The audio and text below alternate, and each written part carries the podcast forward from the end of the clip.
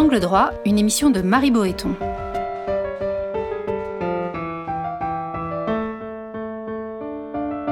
Entre le fort et le faible, c'est la liberté qui opprime et la loi qui affranchit. Aujourd'hui, handicap, les beaux discours et après, avec Pierre-Yves Baudot. Une société inclusive, l'expression est sur toutes les lèvres. Qu'on ne s'y trompe pas toutefois, s'en gargariser ne suffit pas à faire advenir une société réellement égalitaire. Pour preuve, les discriminations subies par les personnes handicapées demeurent massives dans l'accès à l'éducation, à l'emploi, au logement, à la culture, à la vie publique. Alors pourquoi un tel hiatus entre les promesses d'un côté et les actes de l'autre ? Absence de volonté politique, manque de moyens, indifférence générale, un peu tout cela à la fois, mais cela ne suffit pas à épuiser la question. Pour cela, sans doute faut-il se confronter à nos préjugés, affronter aussi nos impensés. Ainsi, l'approche caritative du handicap qui a prévalu pendant des siècles n'empêche-t-elle pas d'en faire un sujet véritablement politique au fond ? Autre question clé, à quelles conditions une personne handicapée peut-elle être reconnue comme un sujet de droit plein et entier ? Enfin, la lutte contre les discriminations exigera-t-elle d'en passer, comme aux États-Unis notamment, par les tribunaux ? On en parle ici et maintenant. Pour en discuter, euh, je reçois aujourd'hui Pierre-Yves Baudot. Vous êtes professeur de sociologie à l'Université Paris-Dauphine et chercheur à l'IRISO et vous avez euh, signé récemment, vous êtes co-auteur plus précisément, du Handicap Cause Politique. Bonjour Pierre-Yves Baudot. Bonjour. Alors en matière de handicap, les pouvoirs publics se, se gargarisent beaucoup euh, d'une loi votée en deux mille cinq qui pose comme principe un droit à la scolarisation des enfants handicapés dans l'établissement le plus proche de leur domicile. Et puis, quand on lit votre petit opus, qui est tout à fait passionnant, on voit bien que les chiffres sont là. En deux mille seize, moins d'un quart des enfants handicapés accèdent au C M deux. Comment expliquer un tel hiatus entre la loi et la réalité ? euh, C'est une question très compliquée.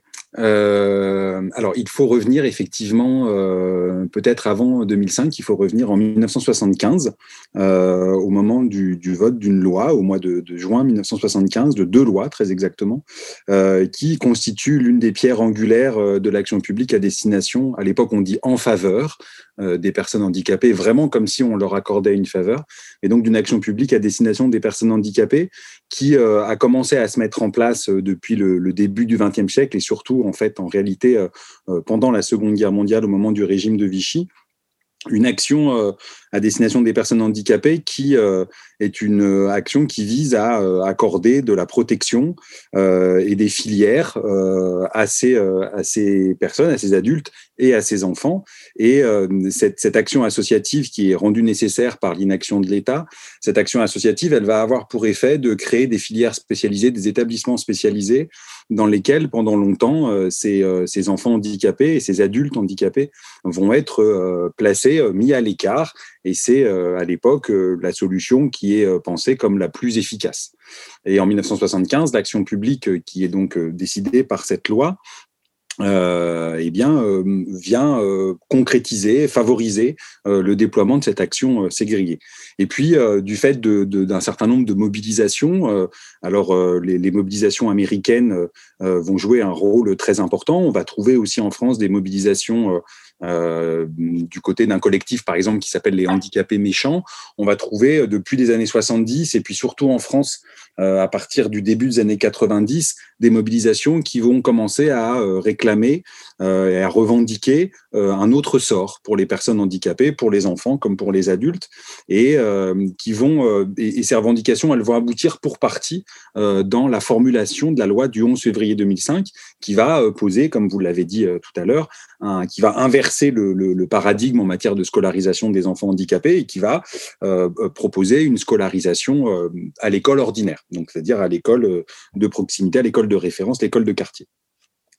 Bon, c'est, c'est l'affirmation d'un principe euh, qui vient euh, se heurtait à un certain nombre de résistances, euh, notamment le fait qu'il euh, était euh, institué que les enfants handicapés allaient dans des, euh, dans des établissements pour enfants handicapés. Et euh, le, le, l'introduction aussi de, de ce modèle a, a provoqué des résistances fortes euh, dans l'éducation nationale, pas parce que les enseignants y sont opposés, mais parce que euh, ça vient euh, transformer les modalités de transmission, euh, ça vient aussi transformer euh, le sens même de l'école, ce qu'on y apprend, euh, et le rôle que joue l'école dans la compétition pour l'accès aux positions sociales. Et c'est là où on s'aperçoit que le handicap, comme vous l'avez dit hein, très bien, est une cause politique. Ça veut dire elle vient interroger en fait le fonctionnement de la société ordinaire. Si on veut faire une place, si on veut inclure les personnes handicapées, les enfants handicapés à l'école ou les personnes handicapées dans le monde du travail, ça suppose pas simplement de leur faire une place, ça suppose de transformer les façons dont euh, le, le monde social est structuré. Ça suppose en fait une réflexion sur la façon dont les valides euh, fonctionnent et sur les normes à partir desquelles ce, ce, ce, ce monde ordinaire est créé, quoi. Donc c'est une question qui n'est pas simplement une question de euh, mieux considérer les personnes handicapées, c'est une question qui invite les valides à se demander comment nous fonctionnons et à quel point les façons dont nous fonctionnons sont des façons discriminantes qui empêche euh, une partie euh, considérable de la population française, hein, douze millions de Français euh, considérés euh, euh, comme concernés par le handicap, une partie considérable de la population française, d'avoir accès à des chances Euh, régulière d'accès à l'emploi, à la culture, euh, au travail, à une vie affective, euh, euh, à une vie ordinaire finalement. Ce qui est très intéressant dans votre opus notamment, c'est que vous dites à un moment donné l'invalidité est assez relative, voire même elle est construite par la société. C'est-à-dire qu'on pourrait imaginer en effet que si, pour le dire de manière très prosaïque, tous les bâtiments étaient accessibles aux personnes handicapées, tout d'un coup, bah, l'invalidité est questionnée en soi. C'est notre société qui s'organise de sorte qu'elle est exclusivement pour les valides. Effectivement, ça c'est euh, cette, cette, euh, cette théorisation, cette compréhension de ce qu'est le handicap, on la doit euh, à un énorme et, et extraordinaire travail euh, qui a été mené par euh, des, des, des, des personnes directement concernées par le handicap euh, en Angleterre et aux États-Unis dans les années soixante-dix et qui ont amené à une rupture euh, conceptuelle très importante dans la façon dont on comprend le handicap. C'est ce qu'on appelle euh, classiquement le modèle social du handicap, c'est-à-dire un modèle qui vise à dire que euh, dans une société parfaitement accessible, il y aurait Euh, toujours des déficiences, mais il n'y aurait plus de handicap. Ça veut dire que le fait euh, d'être privé euh, euh, de l'usage d'un, d'un membre ou euh, le fait euh, d'avoir euh, une situation euh, particulière ne serait pas forcément significative euh, d'une interdiction d'accès à des lieux, euh, d'une interdiction d'accès à un emploi, d'une interdiction d'accès à l'école. Et euh, ce modèle social du handicap, il a joué un rôle très important dans la construction des mobilisations de personnes handicapées et aussi dans la transformation des référentiels de politique publique, c'est-à-dire dans la transformation dont l'action publique définit son action. Euh, simplement, euh, euh, une fois que ce modèle social a été formulé, euh, un, un grand nombre de, de théoriciens, il y a des controverses assez euh, passionnantes hein, dans le, enfin, et, et, et véritablement euh, cruciales hein, dans le dans le champ euh, des études sur le sur, sur le handicap, ce qu'on appelle les disability studies. Euh, il y a, il y a des controverses très importantes et notamment l'une des controverses, elle porte justement sur cette question-là. Est-ce que dans une société parfaitement accessible, il n'y aurait plus de handicap? Un certain nombre de théoriciens du handicap, je pense par exemple à quelqu'un qui s'appelle Tom Shakespeare, qui est anglais, euh, a, a, a, a pointé le fait qu'il resterait quand même des expériences du corps qui seraient très différentes et euh, des, des, des, des expériences de vie qui resteraient différentes. Et donc, euh, que le handicap ne disparaîtrait pas forcément. Ce qui disparaîtrait, en, en revanche, ce qui pourrait disparaître, ce seraient les discriminations euh, subies par cette personne-là, mmh. c'est-à-dire le, le, le, le fait que, effectivement, le, le, quand vous êtes handicapé, euh, vos chances de vie, euh, du mmh. simple fait d'être né, par exemple, handicapé, vos chances de vie sont euh, extrêmement réduites.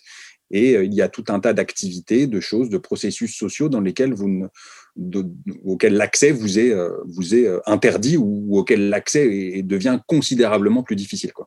On a le sentiment qu'il y a une forme de résistance d'une partie de la société à, à, à l'évolution des, des mentalités, notamment sur la, la façon avec laquelle on se représente l'invalidité. Je, je pense notamment à la loi Elan, qui en deux mille dix-huit prévoyait que cent pour cent des logements neufs euh, soient accessibles. Et puis c'est devenu sous la pression du B T P, de l'immobilier, vingt pour cent uniquement euh, des logements neufs, euh, et c'est alors même que a priori on va vers un vieillissement de la population. On, on, on sera tous peut-être un jour nous-mêmes invalides. Comment vous expliquez ces, rési- ces, ces résistances ?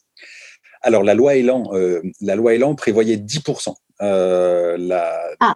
Donc, le, le gouvernement avait fait passer une loi dans laquelle il n'y avait que dix pour cent des logements neufs qui devaient être rendus accessibles, alors que la loi de deux mille cinq prévoyait cent pour cent des logements. Ah, d'accord.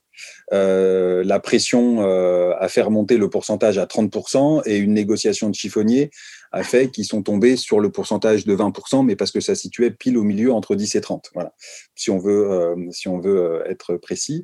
Alors, des résistances, est-ce que c'est une affaire de mentalité ? euh, la, la secrétaire d'État aux personnes handicapées, Sophie Cluzel, euh, parle euh, tout le temps de changer le regard sur le handicap. Euh, l'affaire de la loi Elan nous montre que c'est pas euh, uniquement une affaire de changer le regard sur le handicap. Elle nous montre qu'il s'agit essentiellement d'un rapport de force entre euh, des groupes euh, sociaux, des groupes d'acteurs qui euh, défendent des positions antagonistes sur la façon dont le monde social doit être organisé, et que euh, le, le, le groupe d'acteurs des personnes handicapées euh, c'est, euh, c'est, a été confronté, à l'occasion de la loi Elan, à un groupe de pression euh, beaucoup plus puissant et beaucoup plus structuré, avec des ressources euh, incomparablement plus, plus fortes euh, que les siennes. Et pourtant, le, le, le monde associatif, gestionnaire de, de structures des personnes handicapées, est un monde qui euh, n'est pas privé de connexion politique et qui a l'habitude de négocier avec le, le pouvoir politique. Simplement, euh, les personnes handicapées, les associations gestionnaires de, de, de structures pour personnes handicapées ont, ont l'habitude de négocier avec le ministère des Affaires sociales, parfois avec le ministère de la Santé, quelquefois avec le ministère de l'Éducation nationale, mais beaucoup moins avec d'autres secteurs économiques, que, comme par exemple le ministère du Logement, euh, dans lequel, au, à l'inverse, euh, les, les, groupes de, les groupes de pression liés au pro, à la promotion immobilière et au B T P euh, ont des accès euh, beaucoup plus sécurisés et, euh, et beaucoup plus puissants. Et en fait, la loi Elan, elle nous raconte très certainement euh, la victoire d'un groupe de pression sur un autre groupe de pression, euh, parce que les ressources des uns et des autres euh, ne, sont, ne, sont, ne sont pas de la même puissance, en fait, en réalité. Et donc, c'est une affaire de ressources. Euh, c'est une affaire de, de, de, de promotion d'une cause, c'est une affaire de défense des intérêts, et, euh, et là, en l'occurrence, les, les personnes handicapées ont été, euh, ont été battues, et, et, et Sophie Cluzel, euh, si tant est qu'elle ait souhaité euh, se battre sur cette affaire, a, a, a perdu l'arbitrage, euh, et la loi Elan est, est un cas assez rare où... Euh, où on revient, où on fait disparaître, où on fait mourir un droit, c'est-à-dire le, le droit à, la, à l'accessibilité euh, via la, la, le respect des normes euh, de construction du bâti neuf, eh bien, ont été, euh, c'est un cas assez rare quand même, ont été euh, battus, euh, battus à plate couture par les, par les, par les intérêts des promoteurs immobiliers. C'est, c'est un champ de bataille qu'il faut raconter, pas une affaire de mentalité. Oui, vous, vous, vous, vous décrivez très bien dans votre ouvrage comment euh, la, la prise en charge du handicap a très longtemps été euh, l'objet de, de charité euh, en France, en Europe. Bon. Est-ce que, euh, de fait, cette histoire-là, cette histoire singulière, euh, a eu pour conséquence de, alors soit de, de dédouaner les pouvoirs publics, soit en tout cas de, de, d'enlever toute forme de conflictualité À, à, à cette question de, de la reconnaissance pleine et entière des personnes handicapées? Effectivement, euh, c'est, c'est, la, c'est la thèse qu'on défend avec Emmanuel Fillon dans, ce, dans, ce, dans cet ouvrage, qui est un ouvrage collectif qu'on a, oui. qu'on a euh, fait venir des, des contributeurs australiens, euh, euh, canadiens et des, et des collègues français, euh, ce qui nous a permis aussi de, de mettre en évidence des, des traits caractéristiques de la situation française, et la, la, la La, la, la question de la charité euh, est, est l'un des, l'une des dimensions caractéristiques de la, de la situation française. Euh, le, le, effectivement, le, le fait que, la, que l'État est euh, délégué en fait, à des associations, Euh, qui pour une part d'entre elles euh, sont des associations qui sont très euh, euh, proches des milieux catholiques. Euh, euh, le fait que l'État ait délégué à ces associations le soin de euh, s'occuper, euh, de prendre, de s'occuper vraiment au sens propre du terme, hein, des, des personnes handicapées, en leur, en leur euh, essentiellement en leur fournissant des activités occupationnelles et pas des activités émancipatrices, euh, en, en leur, en, en vraiment en s'occupant d'elles, euh, l'État s'est déchargé euh, de, de, du soin de savoir comment euh, euh, ces populations étaient traitées, et de savoir si euh, l'action publique leur permettait d'accéder à une égalité de droits, de statut, de conditions et de chance. Euh, de ce fait, les, les associations gestionnaires euh, se sont retrouvées euh, historiquement à négocier très régulièrement avec les, les pouvoirs publics, locaux ou nationaux, euh, et à devoir entretenir avec eux des relations euh, dépolitisées. Ça veut dire être capable de traiter autant avec un président de conseil départemental de droite que de gauche, euh, et euh, donc à, à, à défendre leurs euh, leur résidents plutôt qu'à défendre la cause du handicap. Et euh, parce que c'est les, la puissance publique qui finance les associations via euh, donc ces établissements, et donc, les associations ont un intérêt à entretenir des liens de, de cordialité, euh, ce qu'on comprend euh, aisément, hein, dans un système de, de grande proximité, d'interdépendance euh, comme celui-ci. On comprend que les associations soient amenées à, à favoriser des relations cordiales. Et ces relations cordiales, elles ont été instituées euh, dans tout un tas de, de, d'institutions, euh, euh, dont, le, par exemple, le Conseil national consultatif des personnes handicapées, dont je suis euh, actuellement euh, membre, euh, Conseil national consultatif des personnes handicapées, qui est un lieu dans lequel les associations de personnes handicapées sont consultées sur euh, les euh, décisions, les décrets euh, que le gouvernement s'apprête à prendre ou sur les lois que le Parlement s'apprête à voter et qui euh, concernent des questions de, de handicap. Et donc, le, c'est, c'est ce qu'on appelle en sciences politiques des relations de type néocorporatiste. Ça veut dire où euh, l'État et les associations sont, euh, euh, participent, coproduisent euh, l'action publique à destination des personnes handicapées. Et dans euh, ce type de régulation néocorporatiste, la politisation de la question est, est, est, est très difficile, euh, puisque les acteurs n'ont pas intérêt à monter au conflit ou à faire émerger des protestations de rue. Ou, voilà. C'est ce qui explique d'ailleurs peut-être qu'en France, qu'il y a eu très peu de mobilisation de personnes handicapées. Euh, on a quelques exemples euh, dans, à la fin des années, à, à la fin de la première décennie des deux mille, vers deux mille huit deux mille neuf. Des revendications sur la hache, on a des, des mobilisations aussi euh, à propos justement de la loi Elan et de l'accessibilité, euh, mais qui sont toujours prises euh, comme un, un instrument stratégique dans la négociation avec les, avec les pouvoirs publics, et pas comme une façon de conflictualiser le problème. Voilà. Il y a d'autres. Est-ce que ça, ça nous distingue Est-ce que ça, ça nous distingue des, des États-Unis où, où, où c'est une cause politique qui s'est davantage inscrite dans le, dans le mouvement des civil rights dans les années soixante soixante-dix? Alors, le, le, la situation américaine est euh, en, en réalité assez comparable. Euh, c'est-à-dire qu'effectivement, aux États-Unis, on a un, un mouvement, euh, de, enfin, des mouvements de personnes handicapées qui sont pluriels euh, et qui, euh, du fait de leur proximité euh, et du, du, du cadrage de l'époque, qui était un cadrage autour des droits, euh, des droits fondamentaux, des droits civils, euh, donc le, le mouvement des Noirs américains pour les droits civils, le mouvement féministe, le mouvement euh, gay et lesbien, euh, on a On a eu euh, une, une connexion entre le mouvement des personnes handicapées et ces différents mouvements qui ont fait que euh, dans le répertoire d'action, dans les modes de protestation, dans les revendications, euh, on a retrouvé un certain nombre d'éléments communs. Mais euh, il ne faut pas oublier qu'aux États-Unis, on trouve aussi un système très, euh, très institué de négociation entre des associations gestionnaires et, euh, et les pouvoirs publics. Et qu'on a des cycles comme ça où euh, le, le, le, les mobilisations euh, finissent par rentrer dans euh, l'action publique, provoquent de nouvelles mobilisations qui finissent par rentrer dans l'action publique, et cetera. Donc il y a, y a un jeu comme ça entre les mobilisations collectives et l'action publique, un jeu, c'est-à-dire un cycle de, de relations entre euh, action publique et, et mobilisation collective aux États-Unis qu'on, qu'on ne retrouve pas en France. C'est-à-dire on, on ne retrouve pas le même, le même mouvement de, de mise en, de, de, de, de, voilà, de mise au défi des associations de radicaliser leur position ou de monter sur des positions plus conflictuelles. C'est très compliqué euh, pour elle. Et, et c'est ça qu'on ne retrouve pas. C'est-à-dire qu'on a, on a une situation à peu près comparable aux États-Unis, mais qui donne des résultats assez différents euh, de ce qu'on peut avoir en France. Un, un des très bons exemples, on le voit dans le documentaire Crip Camp, euh, qui est un très très bon documentaire euh, produit par les, par, par les époux euh, Obama, euh, et qui raconte l'histoire justement de, de ce mouvement des, des, des, du Disability Rights Movement aux États-Unis autour d'une figure qui est celle de Judith Heumann. Et le, le, le, ce, ce documentaire était d'ailleurs nommé aux, aux derniers Oscars. Il est passé euh, visiblement pas très loin de, d'avoir, d'avoir l'Oscar du meilleur documentaire. Et euh, Judith Heumann, euh, qui était une, une activiste euh, des années soixante-dix, s'est ensuite retrouvée euh, dans l'administration euh, Obama euh, pour, euh, sur des questions de handicap, mais pas seulement, hein, sur des questions de droits fondamentaux. Et euh, elle, a, elle a pu ainsi faire passer un certain nombre de revendications qui étaient les siennes dans euh, les politiques publiques américaines, de cette façon-là. C'est des choses, c'est des choses qu'on ne trouve pas de la même façon en France. Est-ce que vous pensez que, alors que la société se, se judiciarise, il est assez inéluctable que, que ce combat alors se, se conflictualise, ou en tout cas qu'il y ait un recours au juge qui soit de plus en plus fréquent pour obtenir de nouveaux droits.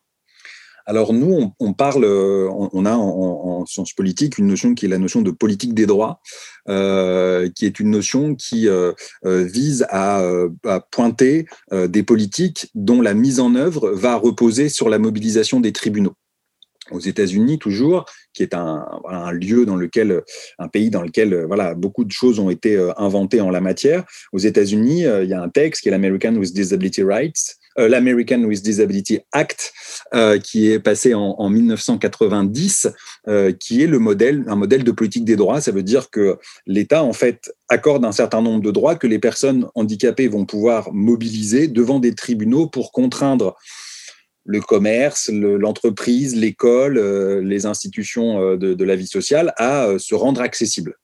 Et la crainte, euh, la crainte de ces procès a, pour une partie, euh, euh, obligé ces institutions à se rendre accessibles. Euh, en France, le, le texte que vous avez évoqué tout à l'heure, la loi du onze février deux mille cinq, renvoie un peu à ce modèle-là. C'est-à-dire, euh, la, cette loi, elle proclame un certain nombre de droits fondamentaux à la participation, à la citoyenneté, à, à l'accessibilité, à la, voilà, un certain nombre de droits fondamentaux. Euh, Qui sont les... opposables devant les tribunaux ? Qui sont devenus opposables devant les tribunaux, par exemple en matière de, en matière de scolarisation, euh, en matière de, de, d'effectivité de l'accueil, de l'effectivité de l'accueil d'une personne handicapée dans un établissement. Par exemple, c'est l'affaire Amélie de, de deux mille treize. Euh, donc, ces droits sont devenus opposables. Et le, l'idée de, de, de, qui est passée donc, des États-Unis à la France à cette occasion-là, c'est de dire on va proclamer des droits fondamentaux que les individus vont pouvoir aller... Euh, dont ils vont pouvoir obtenir satisfaction euh, devant, euh, devant les tribunaux. Sauf qu'en France, euh, pour des raisons euh, diverses, euh, en France, euh, le, le, ce, ce, ce modèle-là n'a pas réellement euh, fonctionné, euh, puisqu'en fait, on a un contentieux en matière de handicap qui est relativement restreint. Euh, on est en deux mille vingt et un, donc la loi date de, de deux mille cinq, et le, le contentieux en matière de handicap n'est pas, euh, est, est pas extraordinaire. On a quelques affaires euh, qui sont des affaires extrêmement euh, significatives, mais euh, qui n'ont pas enclenché, euh, qui n'ont pas enclenché ce, ce mouvement de conquête des droits par les tribunaux.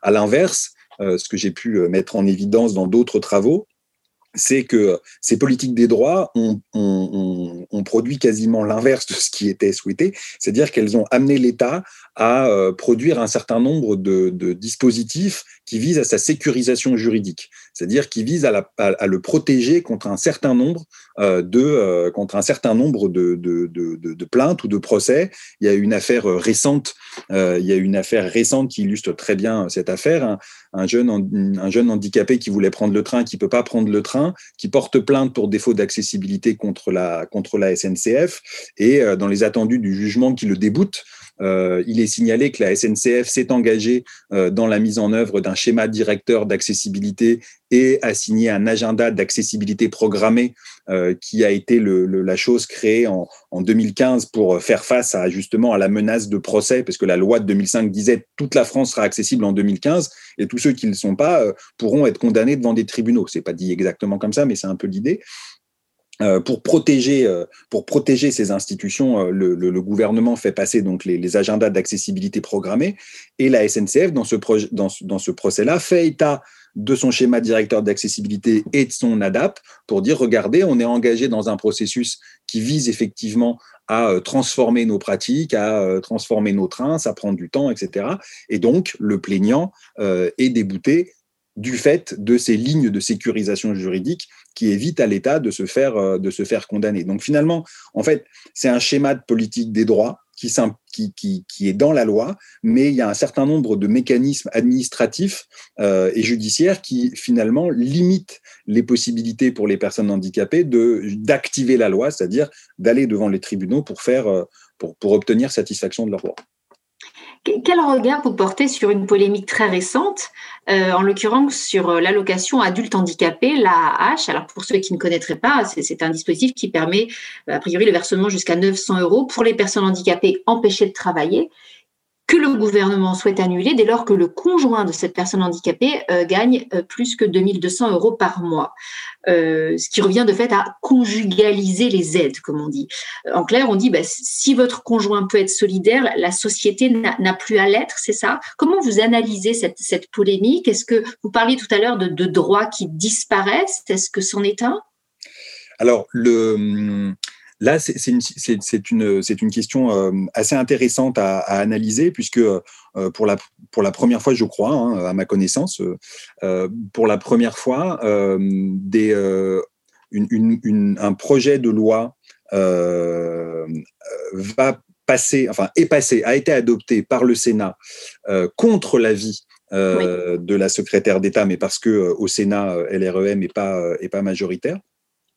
Euh, donc, qui est passé au Sénat euh, sur proposition euh, d'une personne handicapée qui s'était saisie du droit de pétition que le Sénat a mis en place euh, il y a quelques années.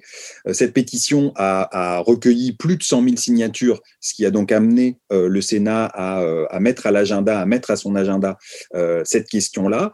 Euh, et pour la première fois, à ma connaissance, c'est une modification législative qui n'est pas due, enfin, c'est une proposition de modification législative qui n'est pas due à, l'ac- à, la, à l'action des associations gestionnaires, qui ne sont pas à l'origine de ce projet de loi, de cette, pro- de cette pétition, pardon, mais qui ont euh, appuyé euh, en, en fin de course, qui ont appuyé cette pétition pour qu'elle dépasse les, les cent mille signatures, mais c'est pas, c'est pas, c'est pas ces associations-là qui euh, ont, ont réalisé ce projet-là. Et ça, c'est, ça me semble très important. Ensuite, la, la, la, le deuxième élément important sur cette, sur cette pétition pour la déconjugalisation de la hache, pour faire en sorte que la hache appartienne à la personne, quel que soit le niveau de ressources de son foyer, et que notamment, elle ne soit pas censée dépendre des ressources de son conjoint ou de sa conjointe pour, euh, pour avoir des ressources qui lui soient propres.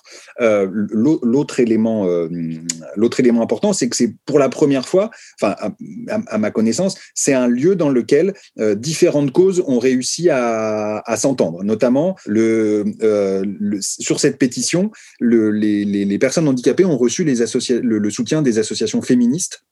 Euh, parce que euh, cette affaire de déconjugalisation euh, est aussi une revendication des associations féministes. Et c'est, une, c'est un des rares lieux au cours de l'histoire où euh, la cause du handicap n'a pas été portée que par des personnes handicapées, mais qu'elle a pu, enfin, que des alliances avec d'autres Euh, segments euh, du mouvement social ont pu euh, se réaliser. Et là, l'association entre, euh, entre les, les, les féministes et, euh, et euh, le, le monde du handicap, les, les, les, les, les groupes mobilisés, parce qu'en fait, c'est des tout petits collectifs euh, mobilisés sur les réseaux sociaux, euh, très actifs, euh, qui ont, ont réussi à porter cette cause et à la faire, euh, et à la faire triompher. Ce qui montre aussi que le handicap n'est pas qu'une question de handicap et qu'elle croise euh, d'autres, euh, d'autres mécanismes de domination.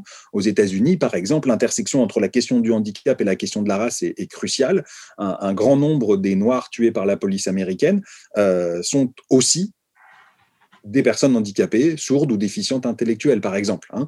Euh, et c'est quelque chose qui a été beaucoup relevé dans le mouvement Black Lives Matter, de, de, de montrer qu'il y avait un lien, une intersection entre euh, la question du handicap et, euh, et la question de la race. Et en France, c'est ce genre de, de, de processus qu'on commence à voir. C'est aussi ce qu'on voit sur l'affaire de l'écriture inclusive, où, euh, où, où le Jean-Michel Blanquer indique que euh, l'écriture inclusive, euh, en fait, il faut, il faut l'interdire parce que euh, elle empêche les enfants handicapés, notamment les dys, euh, de, de, de pouvoir lire, ce qui est une affirmation qui n'est, euh, qui n'est vérifiée nulle part, euh, ce, qui est, ce qui ça ressemble vraiment à, à, vraiment à un prétexte pour, pour euh, trouver une cause légitime qui permettrait d'interdire l'écriture inclusive.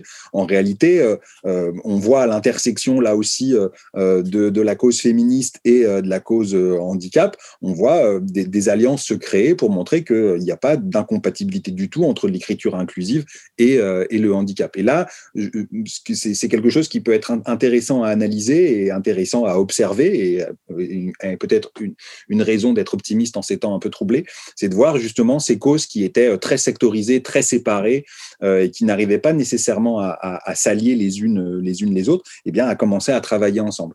Et donc c'est ça que je vois moi dans, le, dans la question de la déconjugalisation, au-delà du fait que c'est une cause qui semble totalement légitime et qui rejoint tout un tas de, tout un tas de revendications, à la fois en politique sociale, dans le féminisme, sur le, le, la défamilialisation des politiques sociales françaises.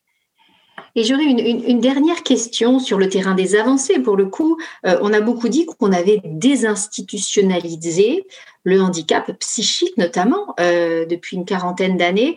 Euh, est-ce qu'on a aujourd'hui un recul pour savoir un petit peu dans quelle mesure euh, ça a été à l'avantage des personnes souffrant de, de handicap, avec quelles conséquences pour elles, pour la société euh, aujourd'hui avec, avec pas mal de décennies de recul ? Alors, c'est, c'est une question qui est à l'agenda politique et médiatique euh, euh, liée à des affaires récentes. Euh, c'est, c'est, c'est une question qui euh, suscite des, des, des controverses euh, assez fortes. Euh, c'est vrai qu'il y a eu euh, une désinstitutionnalisation, euh, notamment de, de l'hôpital psychiatrique, avec un, retour, un recours pardon, croissant euh, à, euh, à des... À des à une hospitalisation en ville, par exemple, euh, avec une volonté aussi de, de, de favoriser euh, l'insertion par le logement, euh, de transformer des modalités d'habitat euh, pour qu'elles soient plus, plus inclusives et qu'elles permettent aux, aux personnes vivant avec une déficience euh, psychique euh, de, de, de vivre au cœur de la cité. Euh, il y a eu des, des avancées, des projets, euh, des expérimentations. Euh, le, Le, le regard a posteriori qu'on peut poser sur cette, qu'on, qu'on peut poser sur cette question-là, c'est, c'est que les, les motivations euh, tiennent peut-être davantage euh, à l'absence de, de moyens dont, dont, dont souffre la, la psychiatrie en France et à l'état très délabré, euh, de, et notamment euh, du fait de la crise euh, du Covid. Hein, euh, ça, ça, ça nous a sauté aux yeux. Euh, on peut voir effectivement Euh, que, que, le, que, que la motivation de ce recours à la ville est peut-être davantage liée à une absence de moyens pour la psychiatrie en France qu'à une volonté réelle euh, de faire vivre les, les personnes handicapées euh, qui vivent avec un handicap psychique dans, dans la cité. Euh, alors, après ça, du côté de l'hôpital en tant que tel, euh, les, les collègues qui travaillent sur la question parlent d'une détotalisation des institutions. Ça veut dire euh, que l'institution existe toujours, ses murs existent toujours. Euh, ils parlent, il et elle parlent d'une, désin, d'une détotalisation des institutions dans la mesure où, euh, euh, par exemple, euh, le recours à la force, le recours à la contrainte euh, euh, est quelque chose qui est beaucoup plus réfléchi, beaucoup moins automatique. Euh, ça n'empêche pas qu'il existe encore. Euh, mais qu'il il fait l'objet euh, de la part des, des, des soignants et des intervenants et des intervenantes, il fait l'objet d'une réflexion beaucoup plus poussée euh, et il est devenu, euh, le recours à la contrainte, il est devenu euh, un des lieux principaux d'interrogation du métier lui-même. Euh, et donc, le, le, cette détotalisation, euh, on la voit dans une transformation euh, des pratiques et du rapport des soignants à leurs propres pratiques. Euh, est-ce que c'est suffisant ?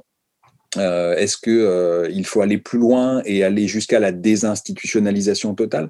euh, C'est ce que euh, revendique aujourd'hui un certain nombre de, de, de mouvements de personnes handicapées. C'est une question qui soulève d'importantes controverses euh, et qui euh, montre bien en réalité que euh, la, la question du handicap pose très clairement la façon dont les sociétés ont envie de vivre, euh, des choix qu'elles font, des priorités qui sont les leurs, euh, qui sont des débats qui sont euh, complexes, euh, qui demandent de De, de, qui demande de se poser trois secondes, de réfléchir, euh, euh, qui demande de, de l'intelligence, euh, de la réflexion, le recours aux sciences sociales, euh, de laisser la parole aux personnes directement concernées elles-mêmes, euh, qui ont très souvent été parlées euh, plus qu'elles n'ont pu parler, euh, et, euh, et que c'est au terme du, de cette réflexion, ou c'est au cours de cette réflexion euh, qu'il faudrait peut-être engager, si on rêvait un petit peu, euh, c'est au cours de cette réflexion qu'on pourrait certainement voir arriver des solutions qui théoriquement euh, peuvent pas être tranchés, mais qui en pratique, grâce à la voix des personnes concernées, des différents intervenants,